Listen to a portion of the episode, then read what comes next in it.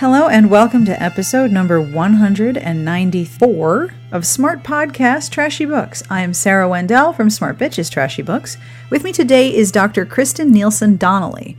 She is an independent researcher who is studying women and religion in Northern Ireland, as well as religion and popular culture like video games and romance novels. She is currently conducting sociological research into the intersection between romance novels and sex.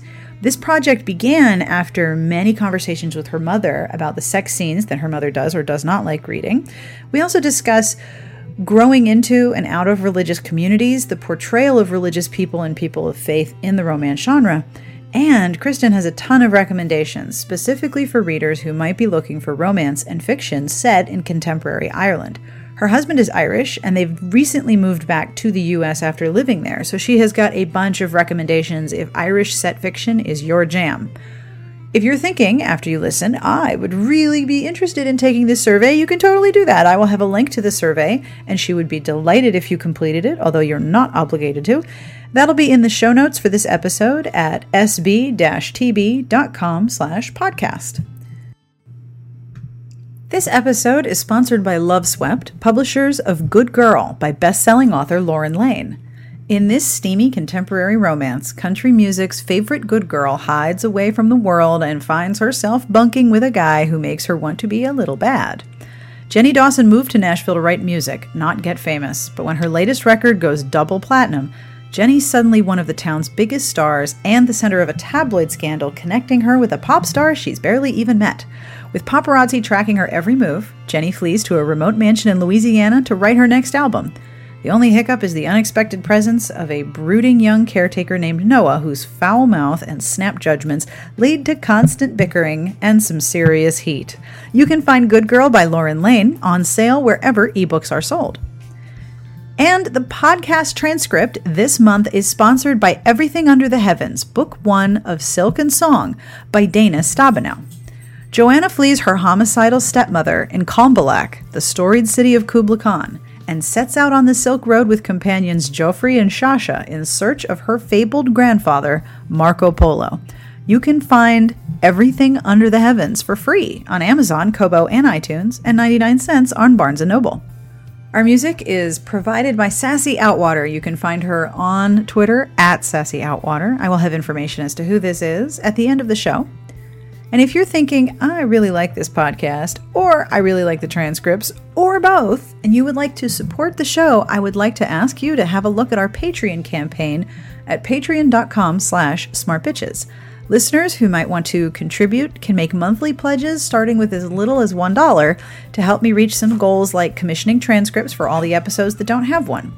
You can see all the options at patreon.com slash smartbitches. And at the end of this episode, I have compliments coming up for some of the folks who have pledged to support the podcast every month. Thank you for doing so. Thank you for having a look at the Patreon campaign if you've taken a look at it. And thank you to everyone who encouraged me to set this up in the first place. And now, without any further delay, on with the podcast.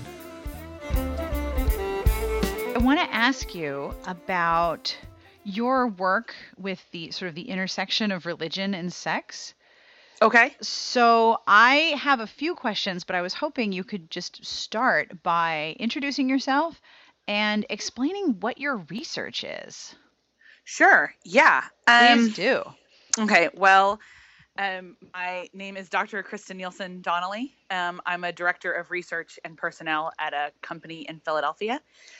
Um, and for the past um, probably 15 years, uh, both as a high school student, college student, graduate student, PhD candidate, and general professional nerd. I've been really interested in how uh, religion, specifically Christianity, because that's my home and where I am most versed, talks about and deals with the female body in all sorts of various ways through abuse, through um, the promotion of motherhood against all other priorities, um, the celebration of the female body, just like the wide gamut that you get. Um, and so for my some of my master's and my PhD research, I focused on the intersections of gender and religion, spe- specifically with self identified Protestant women. um, or formerly self identified Protestant women um, Huh. and how they navigate um, navigate their bodies um, and primarily because we i tend to do research um, my first chunk of research was with women a little bit closer to my age we of course ended up talking about sex Of course. because that's how it goes. And then I also was in seminary for a while with a whole, and I went to an evangelical undergraduate um, with a whole lot of Christian girls sitting around who have never had sex, but Lord alive, did we like to talk about it? Um, yeah. And and uh, the more I interact with with girls our age and other religions that have have uh, opinions about female sexuality, the more I find that that is really true. Um, I mean, I spent a year teaching sex ed um, as as a, a youth worker um, overseas. I've been a youth worker for a lot of years, and we just talked about sex a lot. Um, and so, both like personally and professionally, in a lot of different professional hats, I would say that I'm really interested in this. Um, so, like right now, I'm actually in the process of. I just launched the survey this morning of trying to get respondents um, from all over the world of people who are uh, who would identify as people of, of some sort of faith, um, institutionalized faith in whatever God you want to identify with, but just somebody who would call themselves a religious person and how they deal with sex scenes in romance novels to try to discern if that has an effect on how people enjoy vicarious fictional sexual intercourse. Um, or if it's something that they have tension about, or if it's something that it doesn't matter at all. So that's kind of a basic overview, I guess. So there are a lot of depictions of sex, like Yes. everywhere, overt and subtle and metaphoric and pretty obvious. Yes. Why romance novel sex scenes? Why the particular intersection of faith and romance sex? Like, why that particular portrayal? Well, I think some of it is that I grew up with reading romance novels with and with As a you do. as I do. Um, and when I went to Christian school, I hid them for sure. As you do. Uh-huh. I had, I, as like senior year, I remember I was in a room by myself, and the ceiling tiles were pretty easy to push up, and so that's where I kept my books. Ooh, Um, that's yeah. a good. Why didn't I think of that? That's a good hiding place. Yeah, yeah, and it's it it isn't like I would have gotten in trouble. It was just the idea of I absolutely would not have gotten in trouble. Um, but the idea of shame that that I felt would come with that. Um, additionally, my mother, who is a uh, person of deep faith, is who turned me on to romance novels. Hmm. Um, and she, for instance, for her birthday this year, we're going to Nora Roberts' B and B um, Oh, together because we're really excited about that. gonna love it. Oh, we can't wait. Just Um, wait until you use the toilet.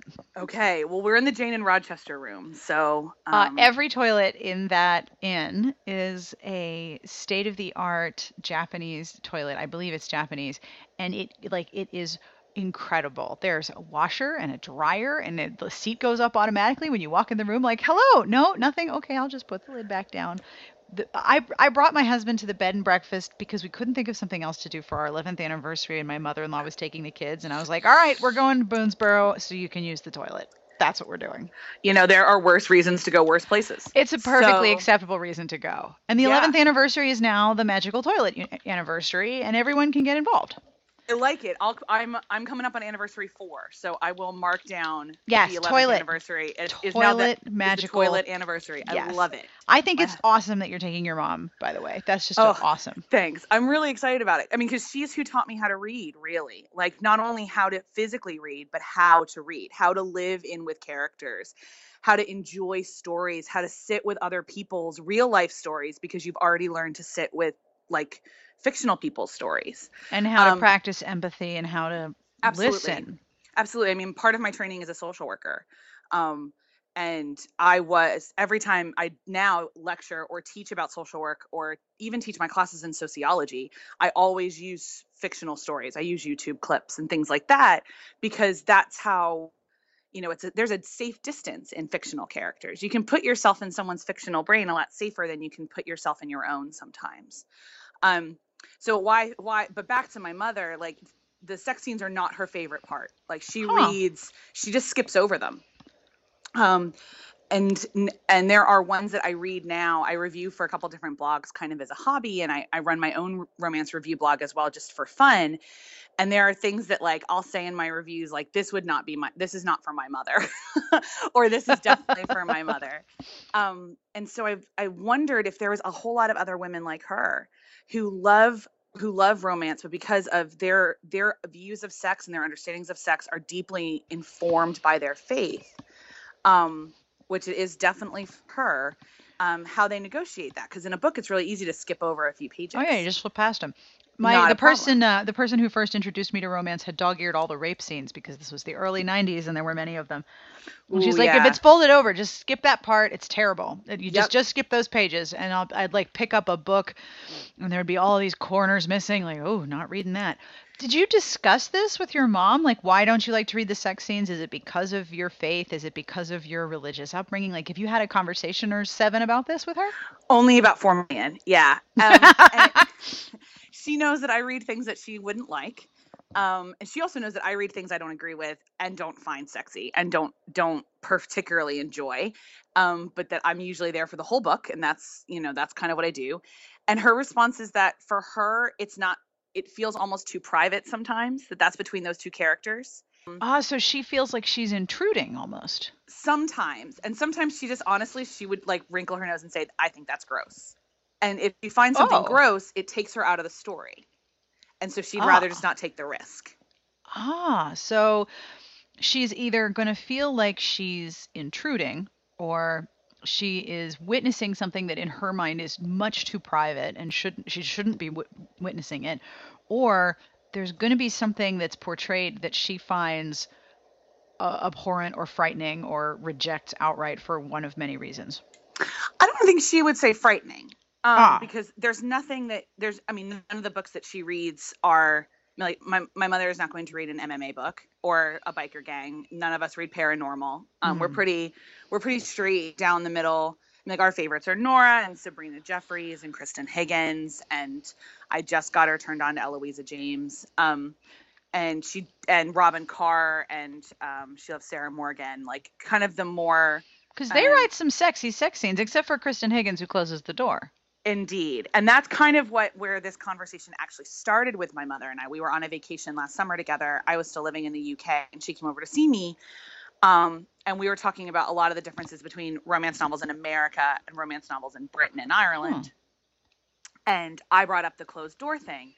And I mean, Kristan Higgins is right now, I think, probably who she would say is her favorite author um, for a lot of reasons. She loves the funny. She loves the big goofy dogs. Like she loves, she just loves how Kristan Higgins turns a phrase. I have read all of Kristan Higgins' books. My mother knows that she will still, while reading them, read me passages out loud that she loves, um, because she wants me to enjoy this with her, um, which is wonderful. And um, so we were talking about one of the other authors that she was reading, and she was just saying, "I just skipped those scenes." And I said, "Why is that, Mom?" And she's like, "It's just too much." That's not and she kept stopping and like i could tell she was trying to be really tactful and really kind because my mother is always kind.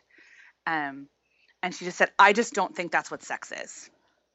And that's that's not i want how i want to ex- how i want to read about characters experiencing it. And i was like okay that's totally valid. Do you think that that's something that comes from your your ideas of sex come from your faith and come from christianity and come from the church and you know i, I clearly named some specific things that we've talked about before right. and she said, yeah, because all of my ideas of marriage and all of my ideas, and for my mother, sex belongs very primarily in marriage. right. Um, so there, it all goes back to that. I love how um, your brain and my brain are very similar. Okay, whatever works for you. How come? Yeah, all God's children. Like, you know, I always describe so Whatever much floats your my- boat, but I am dying to ask why, because I'm an incurably nosy human, human being. No judgment, just terrible nosiness. Yeah, we just, I mean, we professionally we just call that a sociologist, you know. So, Yeah. um, Okay, I can take that. yeah, I just, I mean, I No spent stigma. five years of my PhD just going, interesting. Could I ask you more about that? So, Huh. Yeah, Fascinating. yeah, yeah. Interesting and fascinating are such in, are, are are incredibly deep and layered words too. Like in the Midwest, if something is interesting, that could be very bad. That could be very very bad. Yeah, it can be in academia too. The worst comments I ever get on articles is when someone goes interesting and it's like dot dot dot but and i'm like oh, Oh, okay snap. there's the death knell okay Two words and an ellipsis, and you're raging angry. Yeah, it's interesting. But I mean, so that just all and I mean, I like I need to say my mother is it would probably be mortified if she knew I was talking about her like this. Um I promise not to tell her. And um one of the greatest things that she has offered me then is this opportunity to understand that different people interact with romance novels in different ways. Um and how and they interact with characters and they own it in themselves in different ways. And I've discovered that across the board in all my various research and my conversations and my youth work and my social work is that people interact with art in really different ways Oh, And they- yes. and they interact with narratives in different ways but none of us are sole people who only ask who only inhabit one aspect of our personalities i mean in sociology we call it intersectionality right. so I'm not just a woman, I'm a white woman who was born in America, who's married to someone who wasn't born in America, and all of these intersections form to make sure who I am. Um, and so there's all these women, I'm sure, and some dudes, I'm sure, who read romance novels whose main intersection is that they were raised in faith-based homes Mhm. and may even still and probably found out about puberty through faith-based means of some fashion. So how does that interact with things? And so I mean as a as a social scientist, you just kind of pick tiny slivers of questions and you ask that question for a little while, see what data it gives you, and then ask a different question and see what data it gives you. So the question I'm on right now is does someone's religion affect how they read sex scenes? I'm So. I find this particularly interesting just to think about because I converted from Episcopalianism to Judaism uh long ass math time ago. Uh, Right. 1999, so a long Right. time ago. And we're still you know these these still the dominant cultural aspect of sexuality as portrayed in America are very heavily intru- influenced by Judeo-Christian and specifically Christian um, perspectives. And specifically Puritan. Yeah. Yo, just a little. Uh-huh. Somebody yeah. Somewhere. did not did not Somebody's having an orgasm and they must be stopped. Yeah, um, God for, literally God forbid. Yes, exactly. So the idea, and there are times when I don't want to read a sex scene, but it doesn't necessarily have to do with my own perspectives on sex. I'm more than happy to read some and dislike others. I get hung up on the language and the absence of dialogue. Oh yeah, yeah. You I mean, know, it's a yes. literary thing. Like if there's no Mhm. talking or anything, it's just like descriptions of where the body parts are going. I'm like, "Eh, eh, eh, flip, flip. Okay, you're talking again. But I am entirely a dialogue person. If there were more romance Yes. novels as plays, I would be all over that. Yes, I mean, I would say I've listened to every episode of this podcast, and I, I, um, I align with your tastes very frequently. Um, and the books that you like, I tend to like, except I don't go paranormal ever because I'm a gender researcher, and I have, um, I've, I can't, I, I'm completely taken out of the story if there's any sort of immediate sexual interaction without foreplay and no conversation about if if she's physically comfortable or not. Um, and some of that comes from when I was a sex ed teacher. I had a couple students tell me that they didn't need condoms; they could just use like potato chip bags. What? Yeah. No. Uh huh. No. No. like Mars bars wrappers, like all. no. And I just one one kid. I mean, this is in this is in the UK, and this one boy. I think he was probably He's putting chips on his chippy. Then is that how you would say? pretty that? much like I just looked at him and I was like, well, salt isn't gonna work that way, buddy. Like, Ouch. he was like trying to tell me that like this particular crisp bag was was going to be best and i was like oh my gosh he's like or you know just cling film which is like saran wrap and i was No. like no. I just i was like oh god bless you and anyone i mean he's clearly all never actually tried this it was that bravado kind of thing Oh and i was yeah. like god bless you and the vaginas of any girl you ever interact with i just godspeed son Is You this know, all out of a please fear of buying a condom? Like, God forbid I be seen purchasing a, a condom?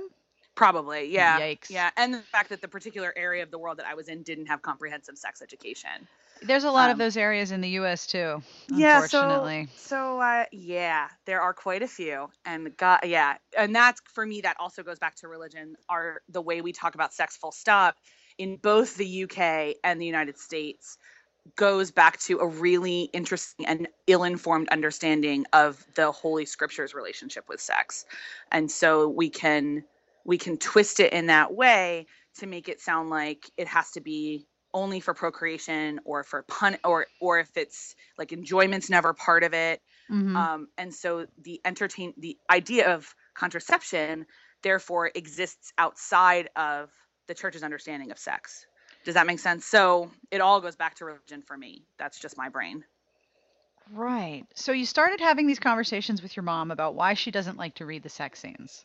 yeah and so i figured but she doesn't like christian romance novels like she can't do inspirational because it's too saccharine she hates saccharine Huh. So she likes real people with with snarky potty mouths and no sex scenes.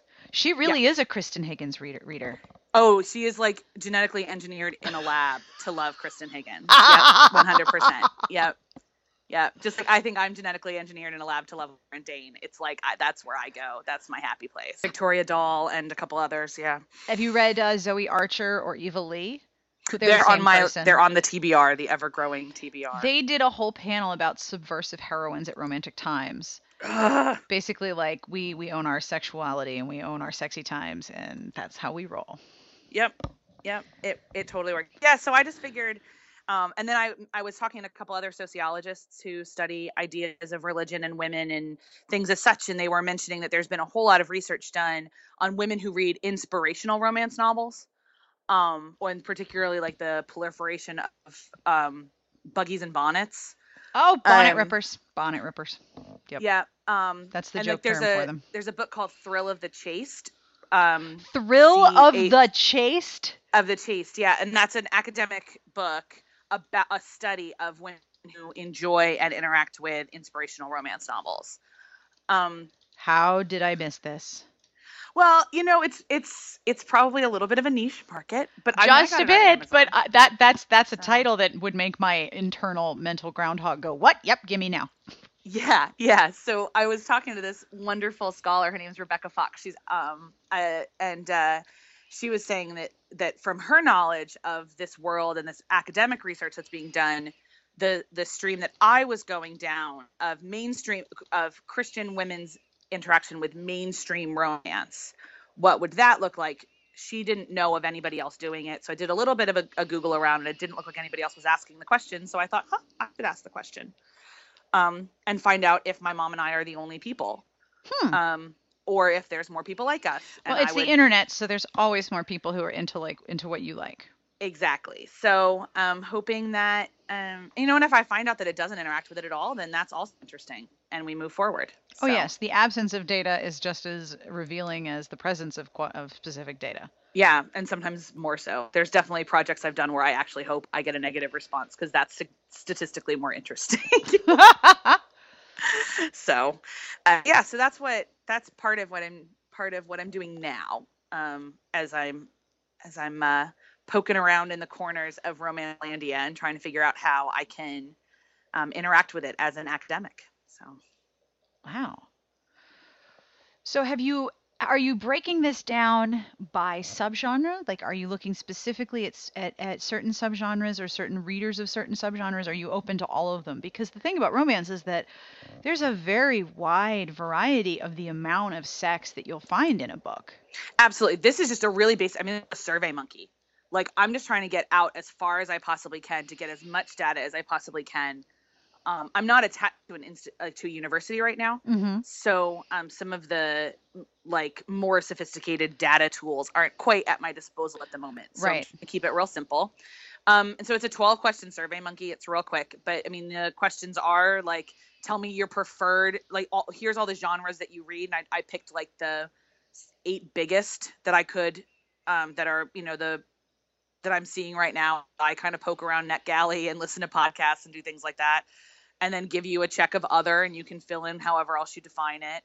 Um, and then how you like around what age did you start reading romance novels? Do you identify as a person of faith? If yes which one of these makes the most sense to you? And what is your preference level of sex? And so like chaste open door um, closed door you know and i erotica and i give the you know descriptions as i define them to that so that people aren't confused. Of Um, and then do you read outside your preference level?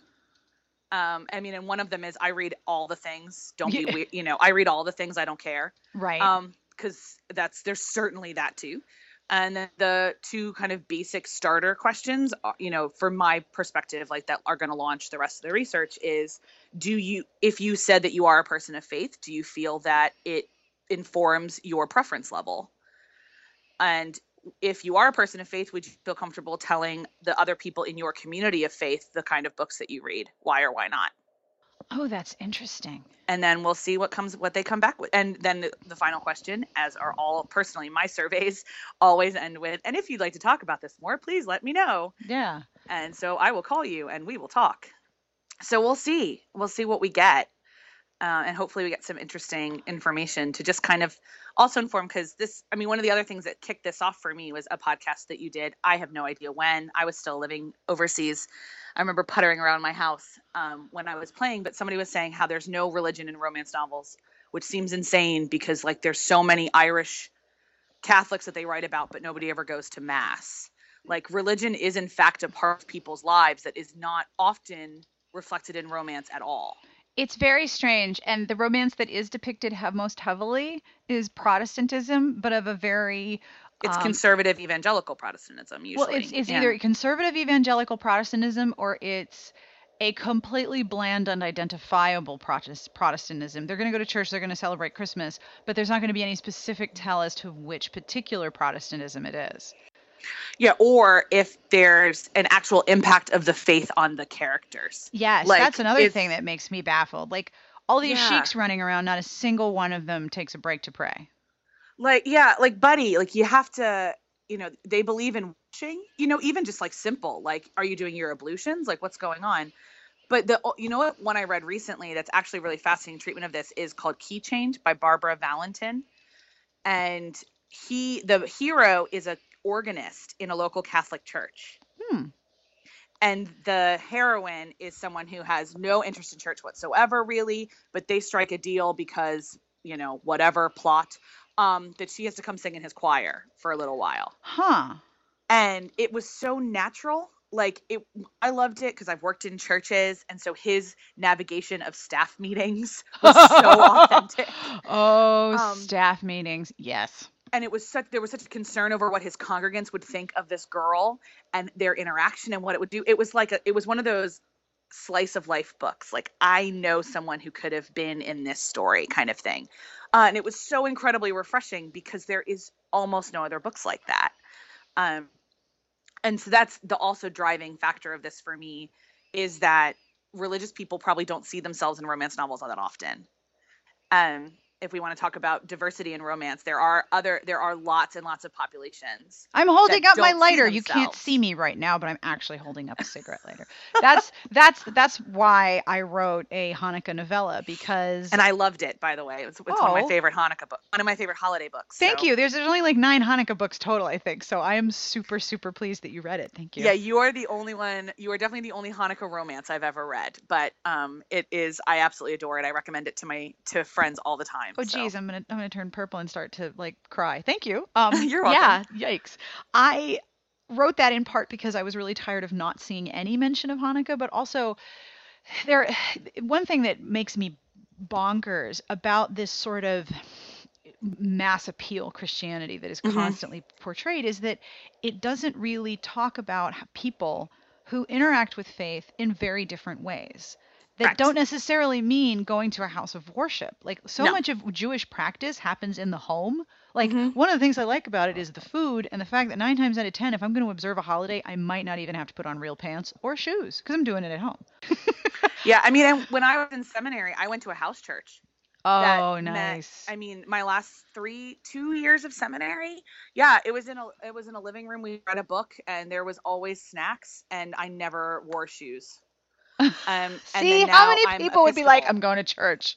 Yeah, yeah. I mean, and we didn't even call it church. We called it. We stole a phrase from a book we all read together and called it something else. You know, so uh, we were really experimenting with what church could look like for us. But yeah, I mean, I uh, the emergent church movement where there's lots of people that walk labyrinths and are trying to bring body back into it in that way. You're right. I mean, so much of Jewish practice it is a private thing and a private idea of practice. Yes, and it's also very home and ritual focused. And that's true Yeah. of many other religions as yeah, well. Hinduism absolutely, and Buddhism is so internal. You really don't ever need to go to temple if you want to. In so many strands of Buddhism. No, it and and the ways in which that type of cultural religious infusion because it's both it's both a, a practical culture a language culture a, a food Mhm. culture all of that infuses an individual's life Mhm. and you can't separate them out like you can't just be like okay well she's only she's only going to be practicing this particular part of her life in this particular location no it's kind of everywhere Yeah, and it's I mean, I grew up evangelical Protestant and like during the crazy boom of professional Christianity in the 90s and aughts where there was all the rock music and the concerts and the t-shirts and everything else. Yes, I was Um, at a uh, women's. I went to a women's uni- a women's college, and I went. Okay. I was there from 1993 to 1997. Right. So it was a women's college. It was very small in Columbia, South Carolina, and it was a Methodist college. I had mandatory chapel my freshman year. I still have my little Right. ticket book, and I remember all of the rock bands that Yep. were that were so popular were all Christian rock bands. There was so much jars of clay. I can't even tell you. Oh, I have so many I have a couple like selfies with jars of clay. Yeah. Okay. So I get That's ya. awesome. I getcha.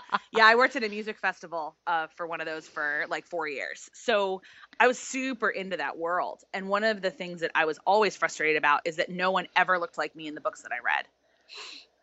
No one ever was having the the the struggles that I was having. No one was ever as frustrated by the things that I was frustrated by, because while and I- like I completely respect that I'm still like a white Christian girl in America, so I should shut up.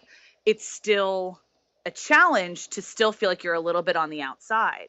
And so I'm really fascinated with this idea that we have a assumption it, it seems in the publishing world and this is in Hollywood too, like in how we create public art in America that everyone is is just about middle class because you can't be too rich because then we're pissed at you and you can't be too poor because then we don't want to deal with you and everybody is nominally Protestant. You were probably baptized somewhere, but it doesn't really affect your life. You don't really do anything because God forbid anyone have an active faith and then you're weird.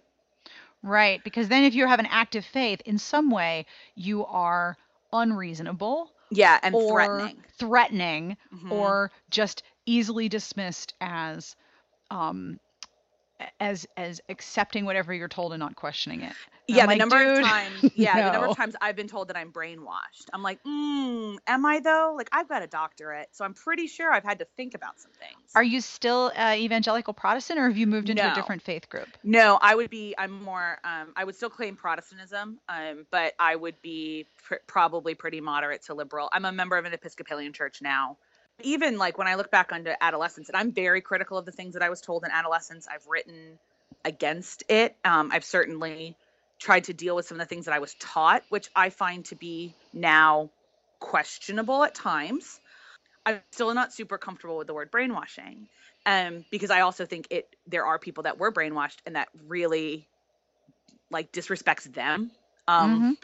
And there are people that escape from cults and they have much different baggage than those of us who have just walked away willingly from evangelical Protestantism. Who don't We need to be generally come after you. No, they're pretty nice to us. It's a lot of the people who were raised, um, I think, by people who were they were raised by people who were raised in the church and have their own baggage, um, which is fine. Baggage is fascinating. It's how I make money. If you'll talk to me about it, so I'm not really um, that that frustrated with it. But all of this goes, all of this idea of identity and identification at intersections goes back to why I want to know this question.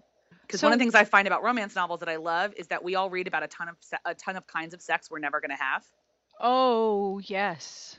It's And- true. Sex in space. Yeah. Werewolves. sex with Yeah. Vampires. Yeah. hmm I read, I reviewed a book a couple months ago about like a Norse god. Like, I don't know any of those. Um, my husband certainly isn't one. So, Are you sure? um, yeah, yeah, he's a he's a lovely little leprechaun. So, um, he goes he goes the other end of the spectrum.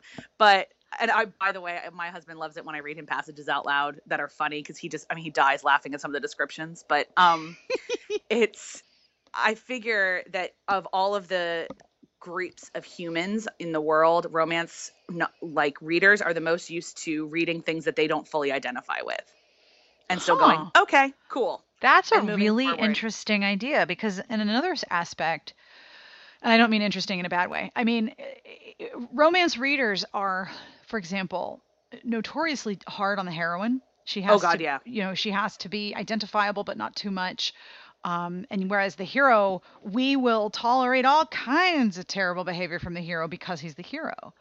Absolutely. And so there's this deep identification and then lack of identification at the same time. Hmm Absolutely, yeah. I mean, I call it the Logan Echolls effect. Like, if I had a friend who was Veronica Mars, I would lie in front of moving vehicles before I would let her ever date Logan Echolls. But like on the show, as a fictional person, he's the only one I wanted her to, to end up with. He was I think I think he was the only one who was as much a determined self actualized person as she was. Yeah, She was his own only equal in a lot of ways. absolutely. But I just think like if I was sitting over drinks with her, I'd be like, No. So, babe, y'all like that's a lot of. Ba- do you want to be a therapist or do you want to be a wife? What are you thinking about here? Um, but like I totally go with it in the plot, and I think there's a lot of books like that too, where we are we are very hard on the heroine, absolutely, and I think there are times that we are too hard on the heroine. I agree um, with you there.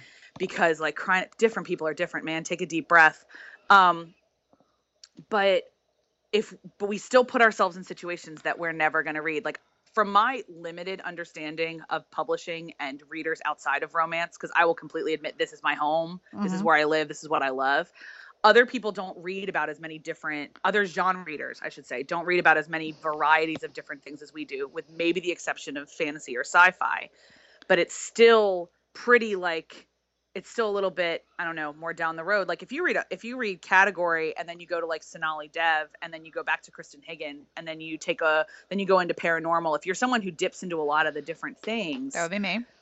you yeah and i would from my colloquial knowledge of of you know reading twitter feeds and things like that that's actually a lot of readers Oh yeah I think most people genre hop.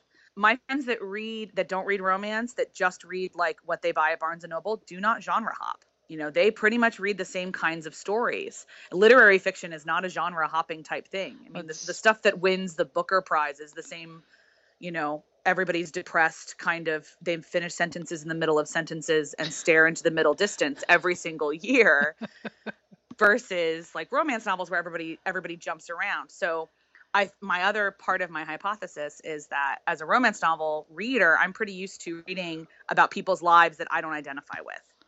I have never, for instance, been a cupcake baker in a small New England town, but I have read probably 300 books about cupcake bakers in oh, either easily. the the Rockies or a small New England town. Um, I am not, you, you, so there's there's all that kind of stuff too. So if I'm used to doing that, if I'm used to putting myself into somebody's shoes, do I do that with the sex scenes as well? Huh. That's really interesting because I also look at the, the, the at the sameness, the aspects of similarity between all the genres. The story is still s- the same structure. It's just what gets Mhm. filled in that's so different, and those differences can be substantial. Yes. Yeah, I mean the the structure is what provides us comfort, right? The structure is what makes us feel like we're safe. Yep.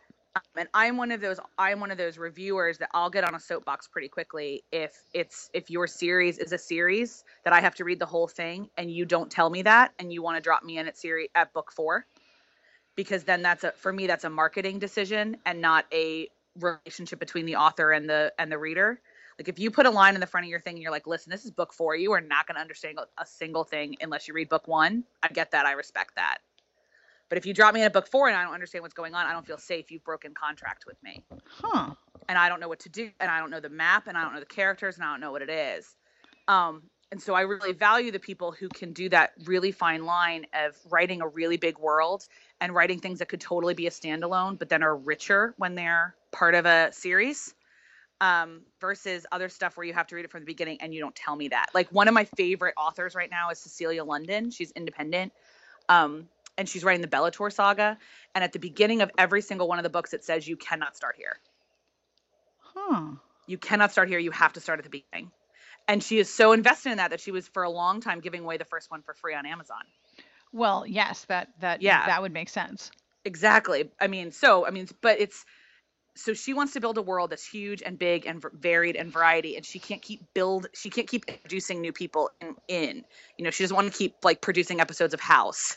She wants to do game of thrones. Right. um and so you have to there's a contract with the with the reader there. And i know there's other people that this doesn't bother. Everybody has a hobby horse. This is one of mine in particular. But the contract is a really important thing with the reader um, which is why I think we're seeing all this hubbub about that now romance is defined by the happily ever after.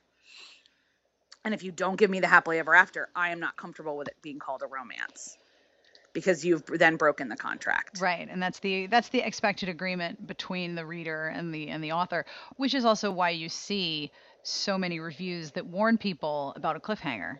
Yep. Like you have to know there's a cliffhanger. Mm. And it, it really ticks me off when there's a cliffhanger for no reason other than it's ending here.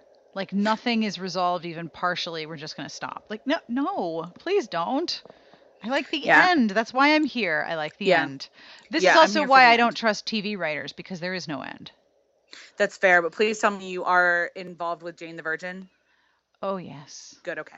That's fine. That's acceptable. Well, I mean that's a very. Although I will say this, I was super bummed when they renewed it for second for a second season Mm-hmm. because I was like, it's it's it is a send up of the telenovela. Yeah.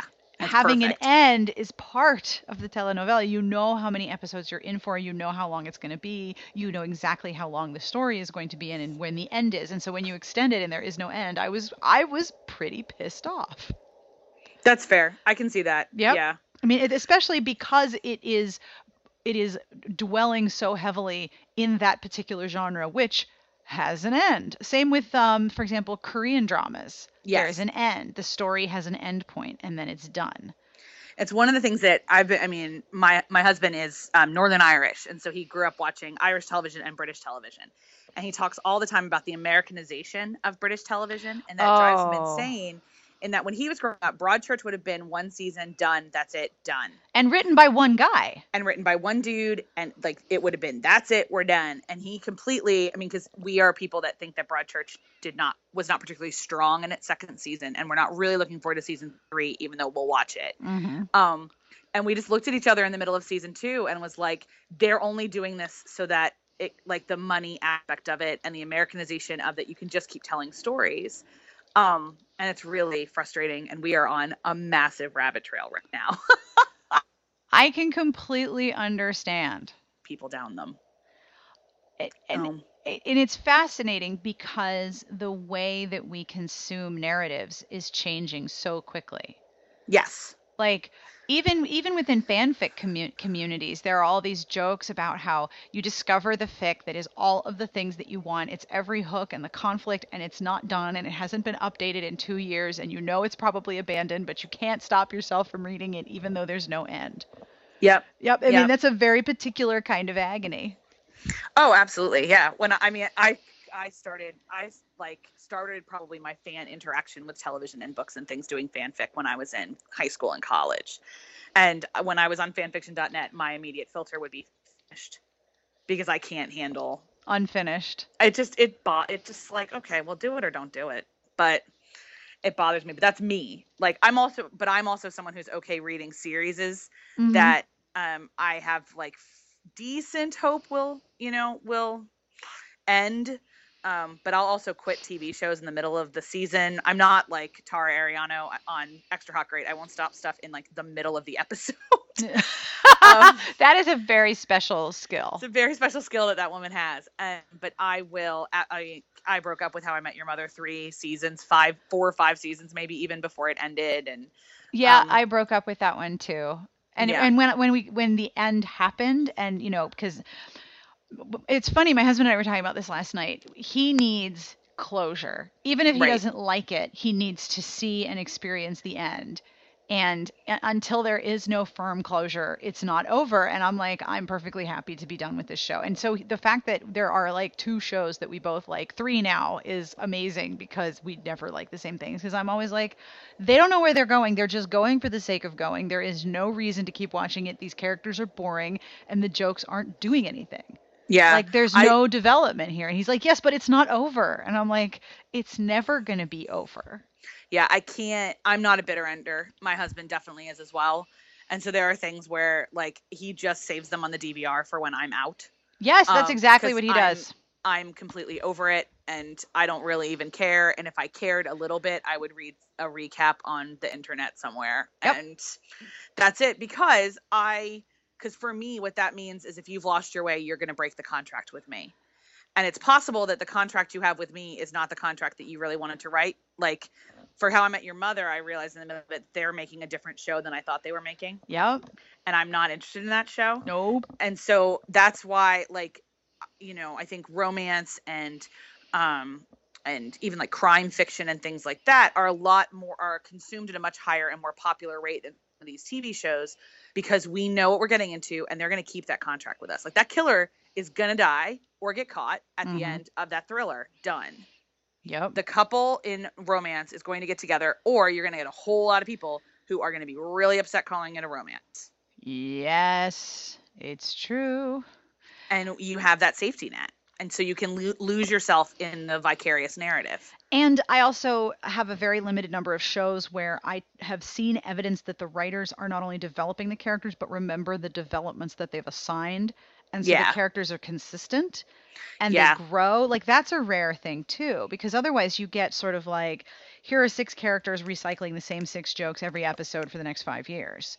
And they Yes. don't and and you know who who gets with who and who breaks up with who is really the only thing that changes. Like I remember doing this with Beauty and the Beast with Linda Hamilton and Ron Perlman. My gosh yes Okay, she's not dead in No. my world. She is Okay, fair. perfectly alive and it ended fine and um it's a perfectly acceptable happy ever after. They they live underground and things are great. That's fine yeah because for me um the west wing ended at season four the last three seasons i don't know what people are talking about Oh, yeah, it's like that other Matrix movie that didn't happen. yeah there's just a lot of that And it's funny that my my my kids are the same way. Like they love Steven Universe, Oh. which is a truly amazing show in so many ways. But one of the ways is that it, it maintains its consistency. Okay So the characters develop and they change and things happen and then those changes continue to affect them. So if two characters are having a fight and they're angry at each other, that tension exists for the next few episodes. And the the show is doing this in 11 minute storylines. It's incredible. But the same is true of like um for example Brooklyn Nine-Nine. i love that show It the same thing the characters the the things that happen to them in prior episodes affect them in later episodes cuz Yeah. logical human development. Yeah, and like and like back to Jane the Virgin. That's one of the other things I really appreciated, especially about the first season, less than the second, is that the relationship between uh, Abuela, Zoe, and Jane were was so rich, but also that all that their interactions with Catholicism were so both authentic and distinct for each character. Oh, yes. Yes, and Abuela really represents what you're studying. Oh yes, absolutely, and so does Jane. Yes. I think like this is going to sound strange, but like one of the things that I, my friends and I were, my some of my colleagues and I have been talking about is how interesting it is to us that the two most recent bachelors have identified as evangelical, Ah. and that this most recent bachelor actually, I mean, he has a tattoo of a Bible verse on his rib, goes to a pretty decent sized, like it sounds like church in his hometown. Mega know, would I- church. Me- uh, yeah, I mean, mega by like some standards. Like this, one of the churches that I knew about in college is twenty one thousand people. So Oh God, as an introvert, that makes me want to crawl under my desk. yeah, we used to call it Six Flags over Jesus. so yeah. Um, Six Flags over Jesus. Yeah. Oh God, I'm crying. yeah, very. That's one of the yeah evangelicals. We can make fun of ourselves better than most people actually can. Um. So yeah. Anyway, but he still took all three women to the fantasy suite. Yeah. And in like the evangelicalism in mainstream America, like he should be shunned. And that should be really awful. Now, if a girl evangelical did that, that would be mm, like let's we can't even we don't have time to get into the gender disparities of religion in Mm. Protestantism, but like whatever. Um so all of this is going along and we're like, is it the shift in in like younger millennial understandings of evangelicalism? Because Jane would be on that spectrum. She's a younger millennial understanding of Catholicism where she still, I think, holds to some sort of faith. It's still important to her. It would be really important that Mateo is baptized. And I guarantee you, if it keeps going, it'll be really important that he makes his first his first communion and gets confirmed. Like she will go to mass probably more often than just Christmas Eve if this is a real authentic person. hmm But the sexual like understandings of femininity and saving oneself are different than from her abuela. Right, because her, her her abuela is the source of sort of the the um the flower motif of the whole show. Exactly. That once you crush your flower, you cannot get it back. which is absolutely what I was told at so many conferences growing up at like True Love Waits and stuff like that, and all of those really problematic, awful, you know, um, analogies that are used for this kind of thing. And teens being so um, teenager e, well, like, well, we'll just have anal. It'll be fine. Yeah, I remember the really the fun moment where I had to tell parents like it the the the people who took the True Love Waits pledge are this like a statistically really high population for sexually transmitted diseases because no one ever talked to them about anal or oral. Yep. And like parents blinking at me and re- and like you could tell that a lot of them it like had never occurred to them that that was even sexual intercourse to begin with and it's like oh we got to dial it back even further here. Yes. Okay, you need sex ed too. Awesome. Like let's keep going here. Oh boy. So, So who are you doing this study for? Because you mentioned that you're not you're not affiliated with a university. Are you I am not. looking to do research for your own project, or Yes. is this part of something else? nope, it's my own stuff. So you are a determined academic. Independent researcher. Yes. I s- Mhm. So, and I run a research firm as well, a concierge research firm for small businesses and small nonprofits. Huh. Um, so I'm also just trying to build our our own database and research knowledge and and our own stuff. So um, I kind of I try to help small businesses and small smaller nonprofits who don't have the money for some of the bigger firms, um, but who have a question to to ask that I can Mhm. help answer. So that makes sense. yeah. So but no, it's my own it's my own bag. That's very cool. Yeah, I, I like it. I like being independent. I miss the university, but academia is a interesting place at the moment. Interesting, eh? So, yes. Mm, I'm it's happy- something. Happy to be adjacent to it at the moment. Well, I mean, I- I remember uh, being told when I was in graduate school that my desire to study uh, what I didn't realize was the intersection at the time, because Okay. that word was not a word I'd heard yet, but I wanted to study the intersection of feminist literary theory and romance novels. Mm, Um, and specifically the idea of the Sedgwickian triangle, where two Yeah. men establish homoerotic and homosocial. Um, uh, what's the word I'm looking for? Homosocial something. There's a word that I can't remember. Either way, two dudes are interested in each other, and they use a woman as a conduit to express their Yes. homo homosocial erotic desire. Thank you. This tired brain is tired. So I, I was told that it was inappropriate for me to study romance novels. And so Yep. I, I sort of look back and go, well, I didn't get my graduate degree, but I sure did it anyway. Sorry, did it on my own. Haha, thank you, internet. yeah. Oh, absolutely. The guardians of academia are um, very limiting, and so it's. Uh, I was was given the tools, and I mean, I have I have research degrees, and I'll be using that, you know, to to contribute to the academy for sure. Like, I'll probably write this up and give it back to a to a journal. Um, because this is the kind of knowledge that that we need in the academy as well but i also want there's so much knowledge in the academy that we don't translate out yep. because some academicians are trapped by tenure um, needs and a whole lot of other things out. And they just don't have the time to communicate it out. And I am committees, lots of committees. committees. I have no committee, and I'm really um, lucky and blessed that I can kind of straddle both worlds. So hopefully, I can produce something that'll be really helpful for the academy and people studying romance. Uh, the growing community of people studying romance within the academy, but as well, people like yourself who aren't going to buy an academic journal, but who really want to know about the social and political um, and cultural implications of intersectionality with romance novels. So that's kind of my hope is to be able to bridge. You've met um, Jen Lois and Joanna Gregson, right? I've met them through your podcast. I've never talked to them. No. Okay, because they're the other sociologists that I'm most familiar with who Yeah. are studying the specifically the community of women and the sociology of that community and also the stigma attached to reading and writing romance. Yeah, they do a fantastic. They do fantastic work. Oh, it's so cool. Every time they Yeah. talk, I'm like, "Oh my gosh, that's that there's a name for that thing? That thing that we do? That's a that there's a name? Holy cow." That's uh, it's largely sometimes what I feel like my job is as a sociologist is someone will tell me a story. I'll be like, right, okay, so if you ever want to read more about this, the word you want to use is, Is this yes. because we say it this way. It's an entirely different language yeah, for things that people do every day.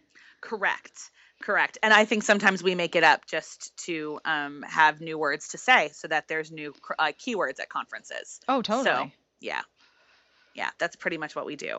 So, one last question for you. Please. Any books that you have read recently that you are dying to tell people to read?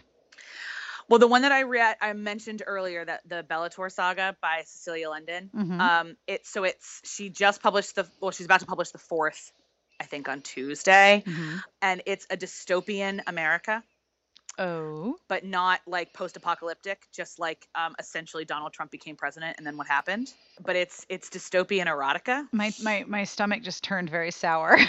Uh huh. That's why it's dystopia. yeah. So it's two politicians named Caroline and Jack who are part of the resistance, and you in flashbacks and flash forwards are shown how they come together and are also trying to save America. But it's deep and rich, and the writing is insane, and the sex is Kindle meltingly hot. oh. And so that's one of the ones that I really, really, really recommend to people. Anyone who's like up for a really long story. Like they're all, you know, 400 pages and the whole thing will be over by the end of the year or early next year, she says. That's one of my recommendations for like people who are looking for really deep kind of adulty themes hmm kind of stuff. Then, I mean, just to also like signal boost if anyone who's listening to here hasn't already heard that you need to be reading Sonali Dev, Oh. then please, please, please be reading Sonali Dev. She's amazing. Um, Yeah. And then just from the Irish perspective, because the other thing I originally emailed you about was a whole bunch of Irish authors that people don't really always know about. yes, um, because the romance portrayal of Ireland is not Is Irish Disneyland? it's a d- d- Irish Disneyland. Yeah. yeah. Yeah. Um. So there's a lot of reasons for that, and there's a lot of you know there's not a lot of romance novels set in in contemporary Ireland, and there's even less written by Irish people. Um. They do a whole lot more chick lit. Um, so where it, there will be a happy ending, but it's usually a lot more with um, like middle-aged folks who are finding themselves again, or empty nest women, or women finding a happily ever after in their friendship with each other. hmm Um, and it's so if anyone is like, you know what, I'll I'll I'll ditch the happily ever after for a book. I just want Ireland. Like I just really want contemporary good Ireland. Then you need to be reading Marian Keyes. And if you don't need to don't know where to start because she's got a gajillion. Uh, first of all, you can start with her YouTube channel because she's hilarious. She posts vlogs. Um, but the best place to start is Sushi for Beginners by Marian Keyes. Um, is one of is one of her best works. And then of course Cecilia Ahern, who if people don't know that P.S. I Love You was once a book, it was in fact a book, and it Yes. was written by Cecilia Ahern. So there are two of the big ones um, to know about writing about contemporary Ireland. But again, searching for that happily ever after is going to be um, going to be a little bit elusive. I know Susanne O'Leary is writing. Um, she's a couple books on Amazon, the Carrie romance series. Um, I think they're a box set that she does right now, and that's she is an actually authentic Irish person writing Irish romance. I've only read the first one and I really enjoyed it, but I'm told that it just it is just as delightful as you move move on. But beyond that, I'm reading. Um, I finished a really lovely one by Erin McCartney McCarthy McCarthy called Heartbreaker about two Nashville folks, and that one is like. Um, there's a sex in that one too. That is o- that is an open door, hmm a very very open door. If we're talking about my research language, There must be a lot of specific language that you use also when you talk to your mom. Oh oh yeah, I'll just tell her I just read something that you it's not your your cup OT. and she'll go okay and then i introduce her to other people like i've just introduced her to sarah mayberry and she's really into that right now and super she she's also one of those people by the way when she reads an author authors love you know just hear this there are a lot of women that do this i'm learning she just goes onto the internet and buys the entire back catalog and Yep. puts them in a pile and then just reads down the pile Yep. um yeah so glomming is a thing that she- absolutely happens. we are the original binge watchers i think us romance novel folks Uh, we're up there, yeah, no Yeah. question. Yeah. Um, and then there's a, a cute little one that um, is is again bordering on happily ever after, but is really a different kind of romance novel. It's called Without Borders by Amanda Heger, and it's about a girl who goes and does a um, like s- study abroad before grad school kind of thing, and she Mhm. ends up becoming a doctor. Like she goes with a doctor, a medical mission, not a religious one, hmm but a medical mission in Nicaragua hmm and um fall i mean falls for the dude that's there. So it's a cross-cultural thing but you also get some of the really hard things about medicine in rural nicaragua. So if you're like an insider baseball kind of i love processy books. Hmm um they have long conversations about okay when do you intervene in villages and when do you not? And how does that affect the character? Um and that one's been that's one that i have been recommending to a lot of folks who are looking for something that's still the contract and something that's still good, but just a little bit outside of Adirondack chairs or motorcycle or motorcycle gangs. Um, and that would be my that would be another one I'm recommending right now, which is Without Borders by Amanda Heger. Does it have a happy ending? It does. It's a very rushed one. I'll give you that. And I said this in my review. It the epilogue, you know that they're going to get together. They have a big conflict. They end up having sex at the end. And the epilogue's a little rushed, but there's a definitive happy ending. I'm hearing from some readers that they don't think it's quite as realized as they would have liked, but it is her debut novel. Um, and so I think she's only going to grow strength to strength from there. This is very cool. I'm looking at the listing for the book and I'm like, oh, I see. Yeah, it's really different. And I've done a lot of cross cultural stuff, and there's stuff about the heroine's inner journey that, God, she just nails right on ahead. Um, and that the differences between the two of them, I'm I'm in a cross cultural marriage, and I mean my he's not my husband's not a Nicaraguan doctor, um, but there's cross cultural stuff there. Again, she just nails. Wow. Um, and there's not again for some of the same reasons that I think we all started recommending a Bollywood affair. yeah. Like this is a world I know nothing about. This is characters I've never met. These are oh my gosh, okay, I want to dive in this world and swim and swim around for a little while.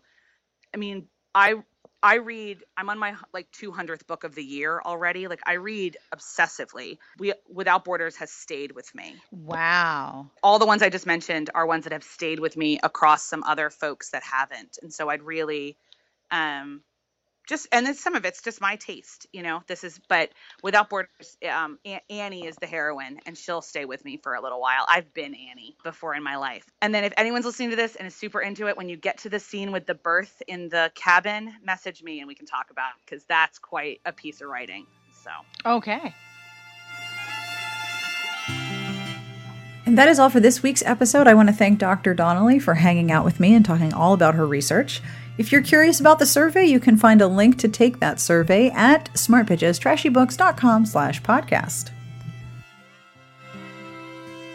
This episode was sponsored by Loveswept, publishers of Good Girl by best-selling author Lauren Layne.